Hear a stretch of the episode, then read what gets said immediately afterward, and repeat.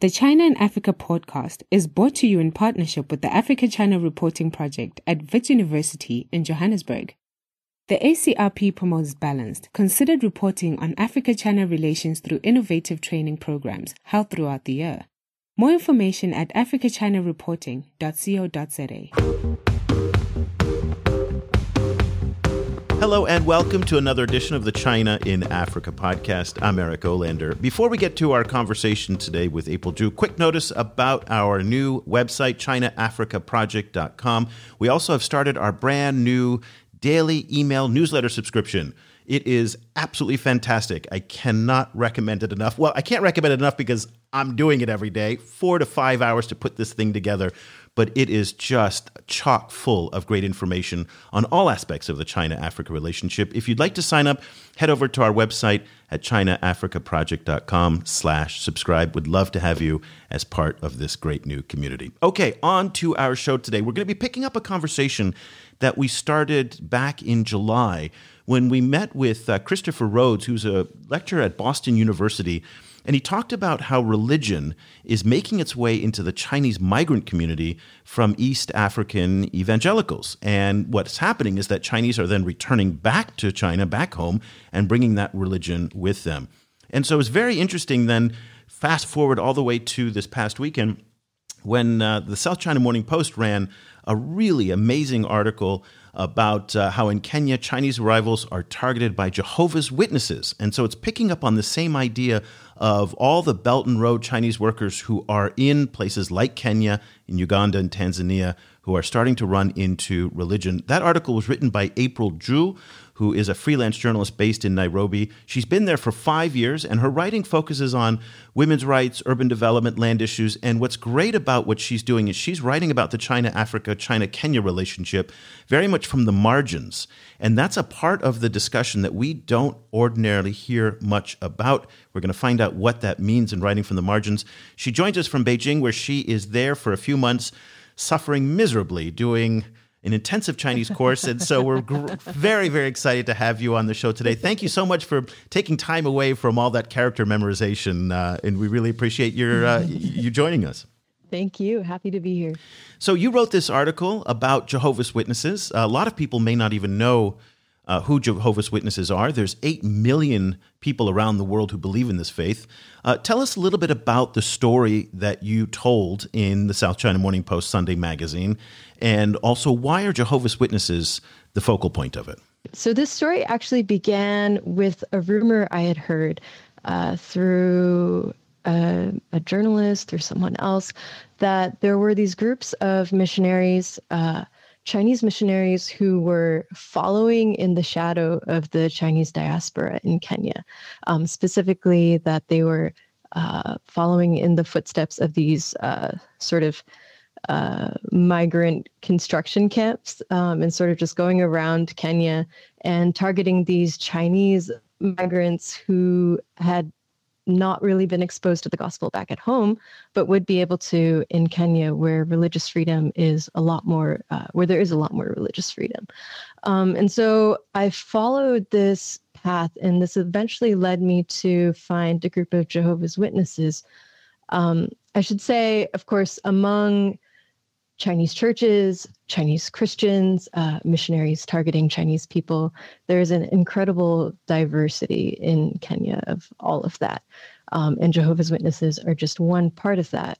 But as with, I think, anyone who's been, uh, who's encountered a witness anywhere else in the world, Jehovah's Witnesses tend to be uh, more public in their uh, evangelizing, whether that's standing at street corners or um, going to uh, apartment doors and knocking from house to house. Uh, so Jehovah's Witnesses ended up being kind of the most uh, the most interesting group to look at because of the way of the images that sort of came out from these uh, from their outreach. So, for example, um, Jehovah's Witnesses standing by uh, carts filled with tracts outside of the Chinatown in Hurlingham in Nairobi, or going to Mai Mahiu, where there's a uh, the Rift Valley escarpment, and sort of also standing there with their cart and targeting busloads of Chinese tourists, or um, as I was told, even going to Iten, which is the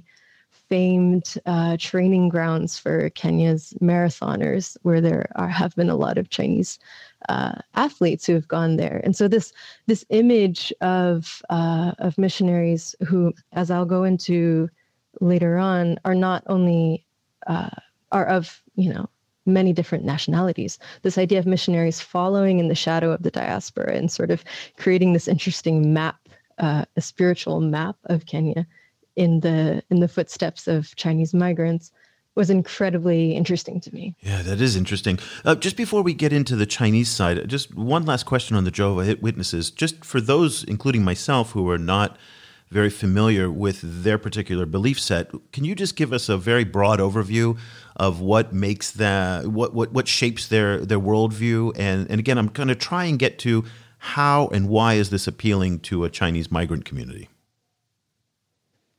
Mm. So in terms of theology, there is a lot to be said that I probably am not uh, qualified to talk about. Um, in short, they consider themselves a sect of Christianity, although I think it's contended uh, other Christians have uh, categorize them as cults. Um, and the theology of that, I feel like, is not something that I focused on at all in the piece.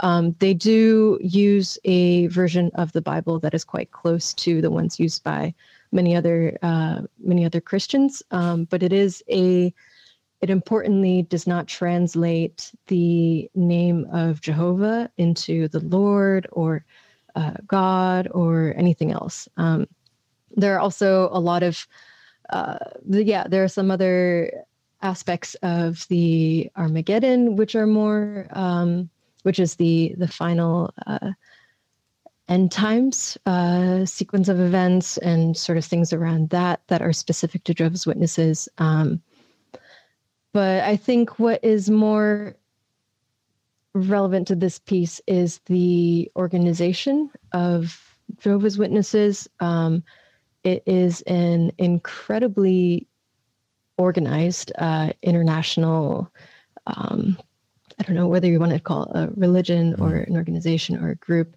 um, as I, I, think we can go into later it is banned in china i think because of the uh, organizing potential of it um, well all religions which, that are not approved by the communist party are banned in china that's right. not necessarily distinctive yes. to the jehovah witness there yes that's a good point um, uh, but I think the extent to which it connects the way in which uh, capital, uh, people, and um, honestly, even just like literary, like literature, the ways in which it is, those are able to move throughout the world through Jehovah's Witnesses is, I think, something that does set it apart.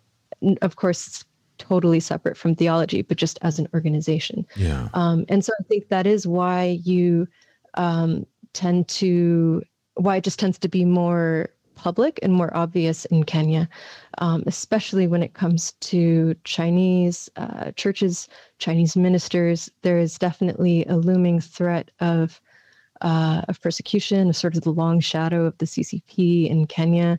Um, so they have been they've tended to be more uh, under the surface of the water, just sort of focused on community and not as focused on public outreach as Jehovah's Witnesses, who do also have the protection of a larger uh, international body around mm-hmm. them. So the Nairobi branch, for example, has a pretty uh, well resourced, well staffed legal department, et cetera, et cetera. So it is, uh, yeah, I think it makes a difference to look at to study the uh, the evangelism of an organization that is much more uh, oriented towards outreach, uh, resourced to encourage outreach, and sort of uh, yeah, it has the it has the wherewithal to equip its members with that kind of uh, yeah, with the literature, with the training, et cetera. Et cetera. Interesting. So, let, okay, so that's the the Jehovah's Witness side.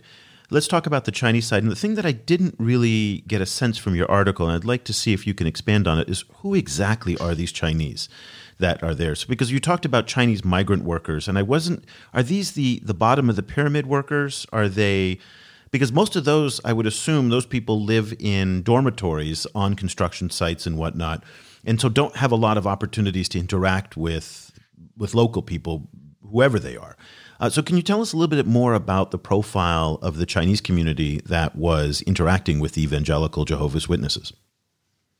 Absolutely. And that's a really good question because I think there is this tendency to, when we think about Chinese migrants in Africa, um, automate to those, yeah, construction workers.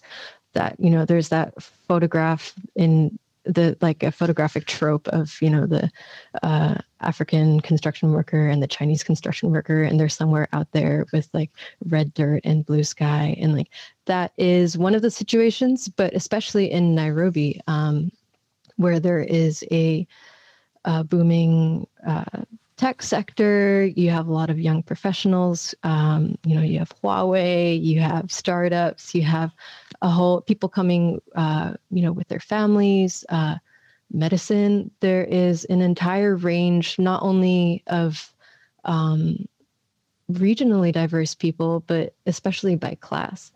And so the differences in situations are going to be very significant depending on whether you're talking about a person like Anne, the individual that I uh, opened the story with. She's a young professional who sort of in and out of Nairobi, but moved there permanently. And the way that she was reached out to by witnesses was kind of the way that any suburbanite in America recognizes, which is that you get a ring on the doorbell and then you open the door and you see two, you know, um, neatly dressed people outside.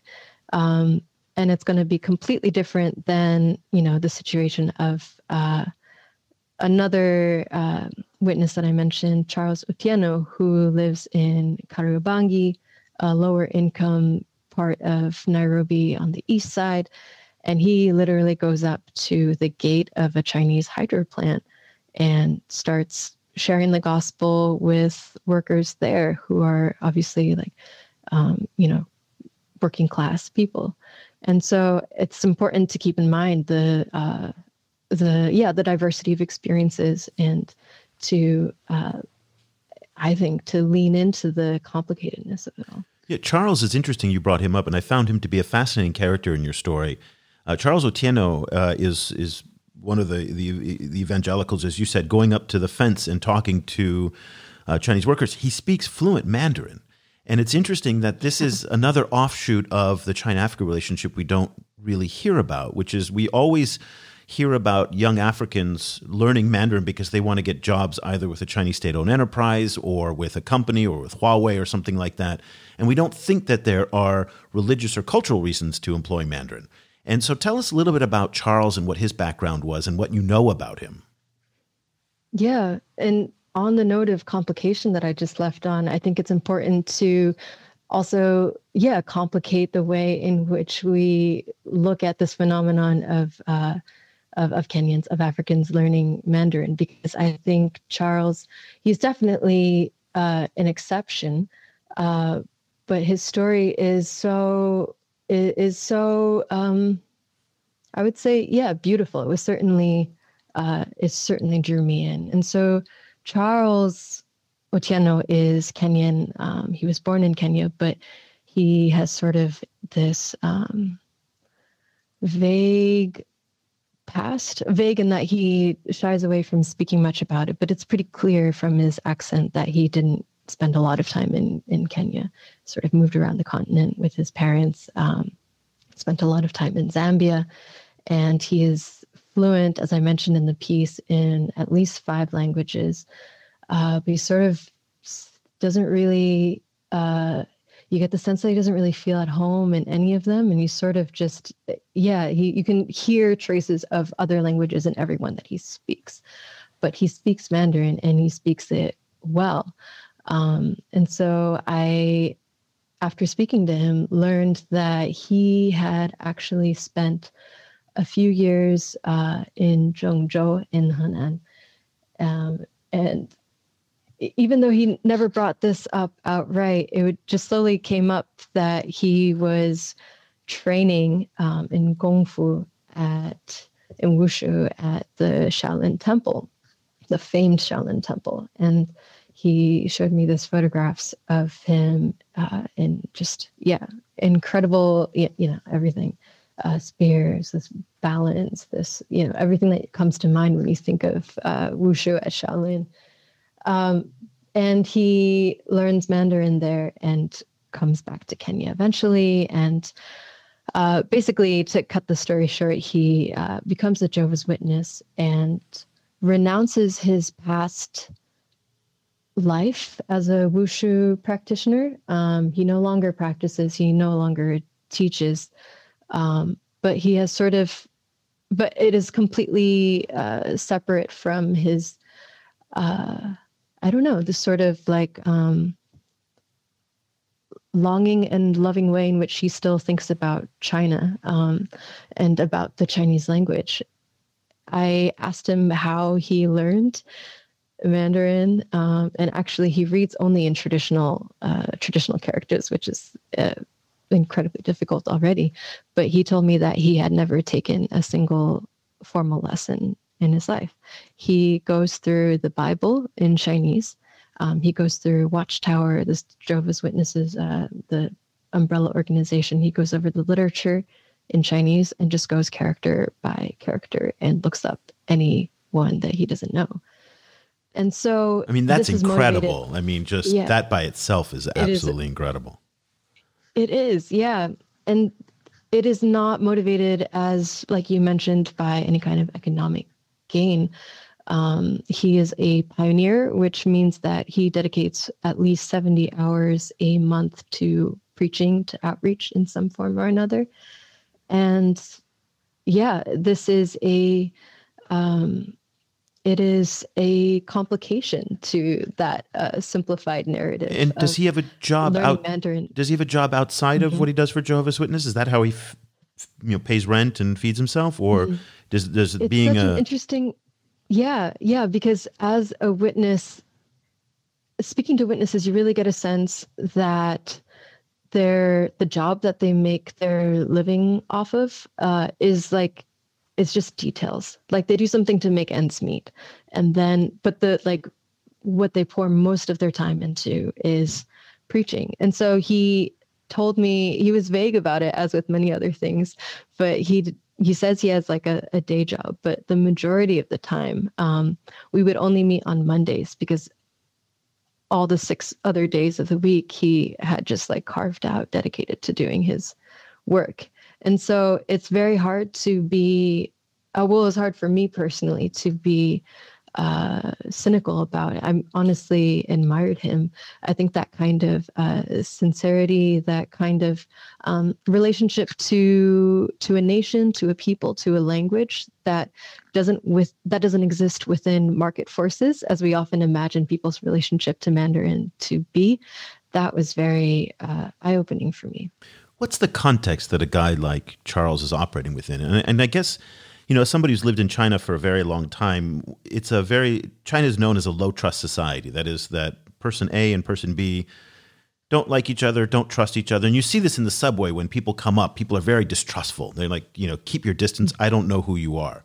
And so you go to Kenya and you have this wide range of people who are working there who don't necessarily speak the language, understand the culture, and a Kenyan man, a black man, an African comes up and starts talking to them, regardless of the fact that it's in mm-hmm. Chinese. It just surprises me that they would even be open to the conversation when we see in China itself how people are very distrustful of foreigners or people that outside their clan or their tribe or wherever, you know, their group.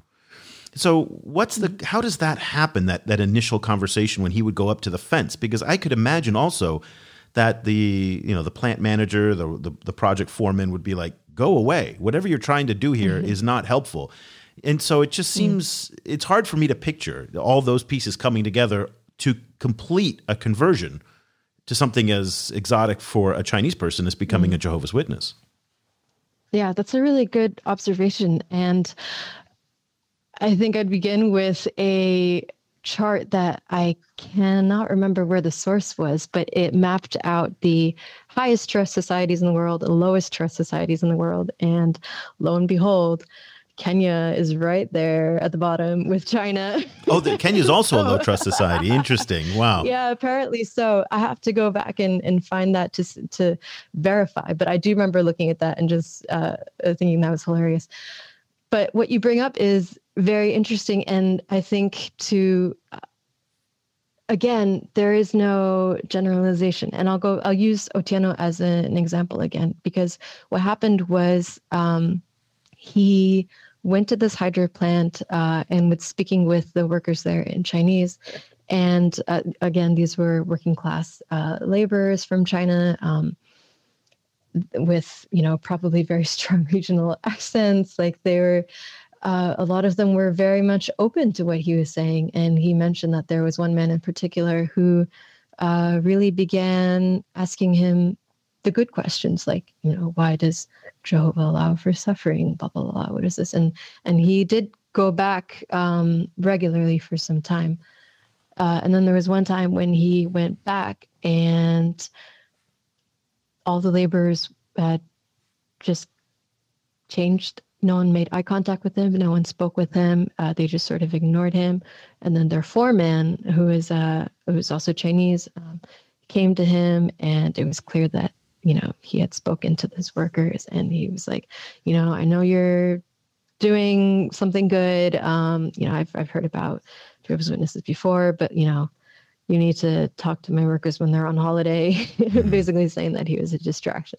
So of course, there's always going to be there's never uh, one set of uh, results. It's always going to depend on a person's, uh, um, you know, a personal combination of of class, orientation to religion, um, spiritual curiosity, upbringing, um, and from the witnesses that I spoke to, uh, I was trying to get at, you know, is there a trend of you know, perhaps low income Chinese people being more open or blah, blah, people who had, you know, just uh, just sort of um, become middle class? Are they more likely to be more like? And basically, the more I asked this, the more people were just like, no, there's no witnesses were just like, no, there's no trend. It really depends on a person's heart. Even within the same family, you'll have uh, completely different uh, people. Will always have uh, very different relationships with spirituality because you're talking about, um, yeah, in individual spiritual practice. And I think it's interesting that um, the actually this is the quote that I end with with Anne, that uh, young professional I spoke about earlier. Um, I mentioned the example of Otieno, or just generally someone like him. I asked her because she was talking a lot about the coloniality of missions language. And you know why do people think that chinese people are uh, are unreached or this you know godless people? And then i brought up you know what about the situation where you have like you mentioned in this sort of low trust suspicious environment a stranger a kenyan man come up and share uh, in this very hyper personal uh, spiritual conversation.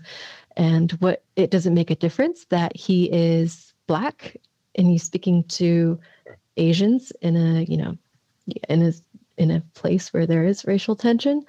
Um, doesn't matter that he himself is working and she sort of thought about it for a minute. And what she said was you know people can sense a powerful person. Um, she goes on and says, a Kenyan missionary uh, like like Otieno, he's willing to be rejected. Um, he's even willing to be harmed by the people he's trying to save. And so, from her perspective, she says that spirit, that power, is what a lot of Chinese people lack. Let's stay with the Chinese side of the equation a little bit longer. And I want to go back to the conversation that I had with Christopher Rhodes. And if you haven't listened to that podcast, it was on July 31st, and it was absolutely fascinating. One of the things that Christopher mentioned was the fact that how receptive a lot of the Chinese in places like East Africa were to religion, in part because they come to Africa with a certain set of expectations and they find that it's lonely, they're isolated, they're very far away from family, the work is very, very hard we oftentimes overlook the humanity of the people who are there. And so they're in this kind of foreign culture, and anybody who's lived in a foreign culture at whatever level, it's alienating, and you you your instincts don't work anymore because it's hard to move, especially if you don't speak the language and you're this is the first time you're overseas, which many of these workers have never ventured beyond their province, much less to another continent in different languages and cultures and different races and things like that. So all of a sudden religion comes into this and people are very susceptible to it. So tell us a little bit about the profile again of the morality and the kind of spiritual i don't want to call it crisis but the availability that that they have and how receptive they are to these types of approaches. Yeah that's a really good point. And for me it was an unexpectedly uh, personal angle to the story that didn't occur to me until as you know midway through my reporting.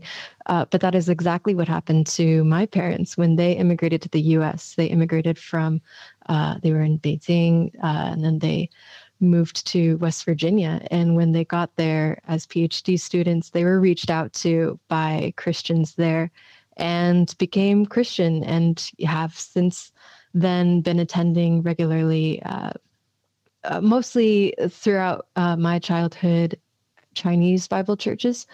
Um, and so I, as I was reporting this, I was thinking very much deeply about the idea of immigrant churches and what it means uh, for someone who is far from home to find uh, open arms yes in a context of a new religion but just open arms from people who speak the same language as them and who come from the same place as them and who walked their path uh, you know years before. Um, i think there is so it's less important for me whether or not a, for example, a Chinese uh, migrant in Nairobi actually is truly embracing the religion or if they're just trying to find, you know, like, uh, you know, trying to find a you know a social outlet, a community to find people like them, yeah, yeah, or even networking. Um, I think, yeah, I think for Christians that's a that is an issue or that's something they need to think about. But for me, it was uh, interesting enough to think about the fact that all around. This is uh, this is a universal thing. It's not just about uh, Kenya. It's not just about uh, Chinese people in in Africa. It is a uh, universal um, tendency, a longing.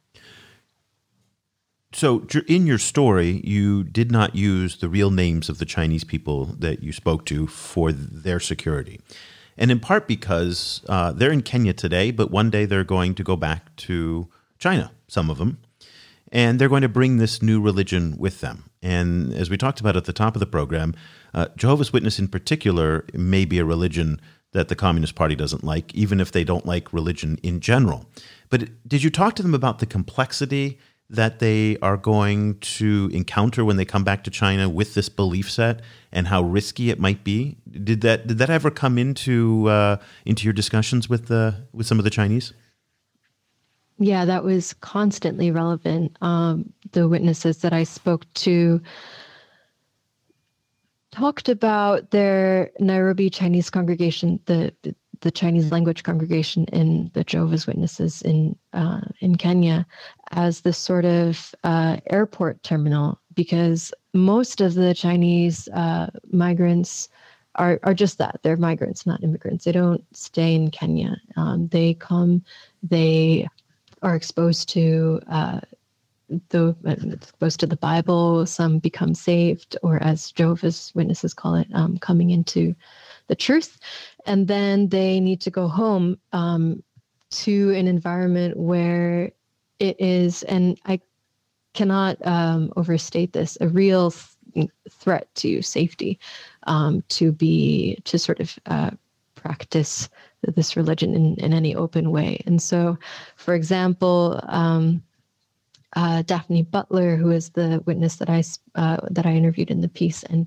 quoted a couple times, she mentioned the story of a um, of a Chinese couple who was visiting Nairobi just to help their son take care of, uh, of, of their grandchildren. So they were just there, sort of, do, which is a very typical Chinese grandparent role. Yes. So they were just briefly, um, and then found Jehovah, came into the truth, but then it was time for them to go.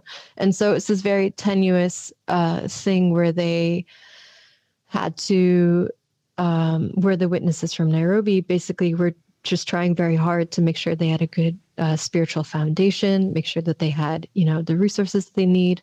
Um, they were able to connect them with other witnesses in China, but that in itself is also a very tenuous process because in order to protect the safety of the witnesses there, you want to make sure that the person, you know, going back to China is a serious uh, is a serious um, witness and not someone who will end up just um, endangering the safety of other witnesses there.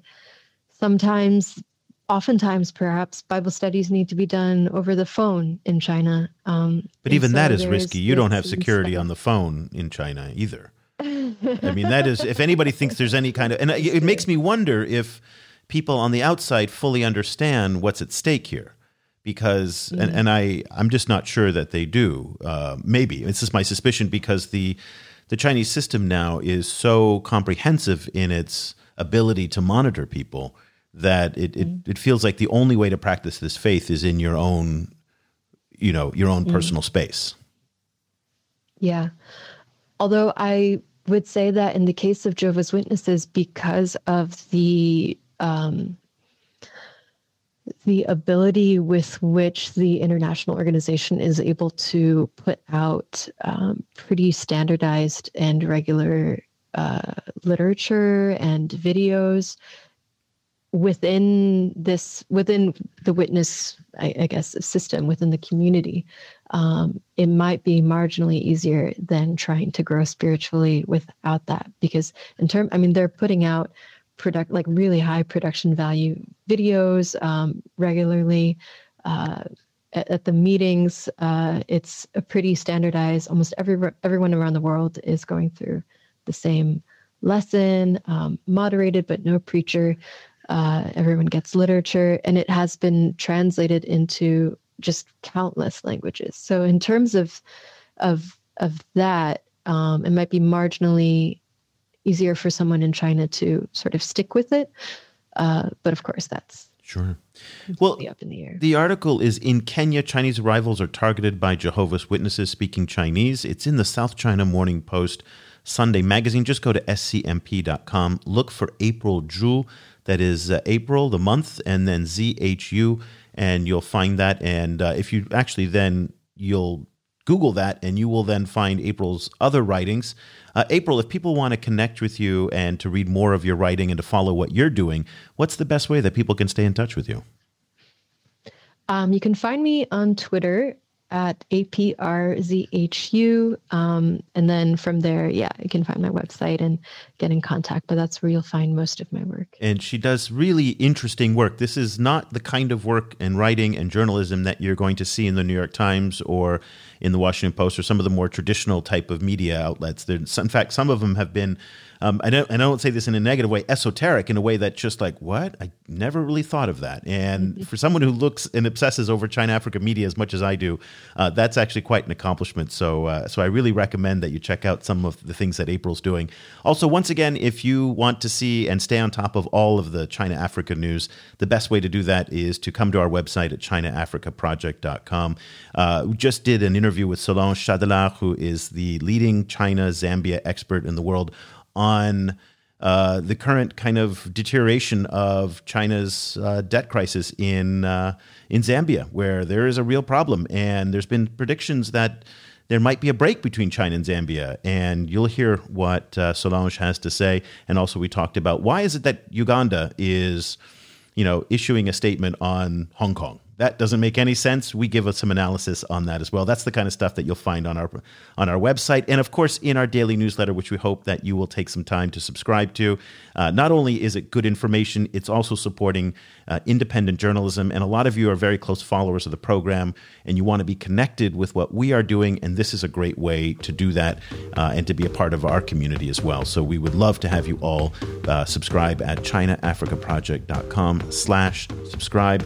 Uh, so That'll do it for this edition of the China in Africa podcast. Cobus and I will be back again next time with another show. Until then, thank you so much for listening.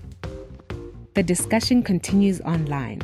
Head over to facebook.com slash China Africa Project to share your thoughts on today's show. The guys are also on Twitter, where you can find Cobus at Stadenesque or Eric at E. Olander. And be sure to sign up for the weekly China and Africa email newsletter by going to www.chinaafricaproject.com.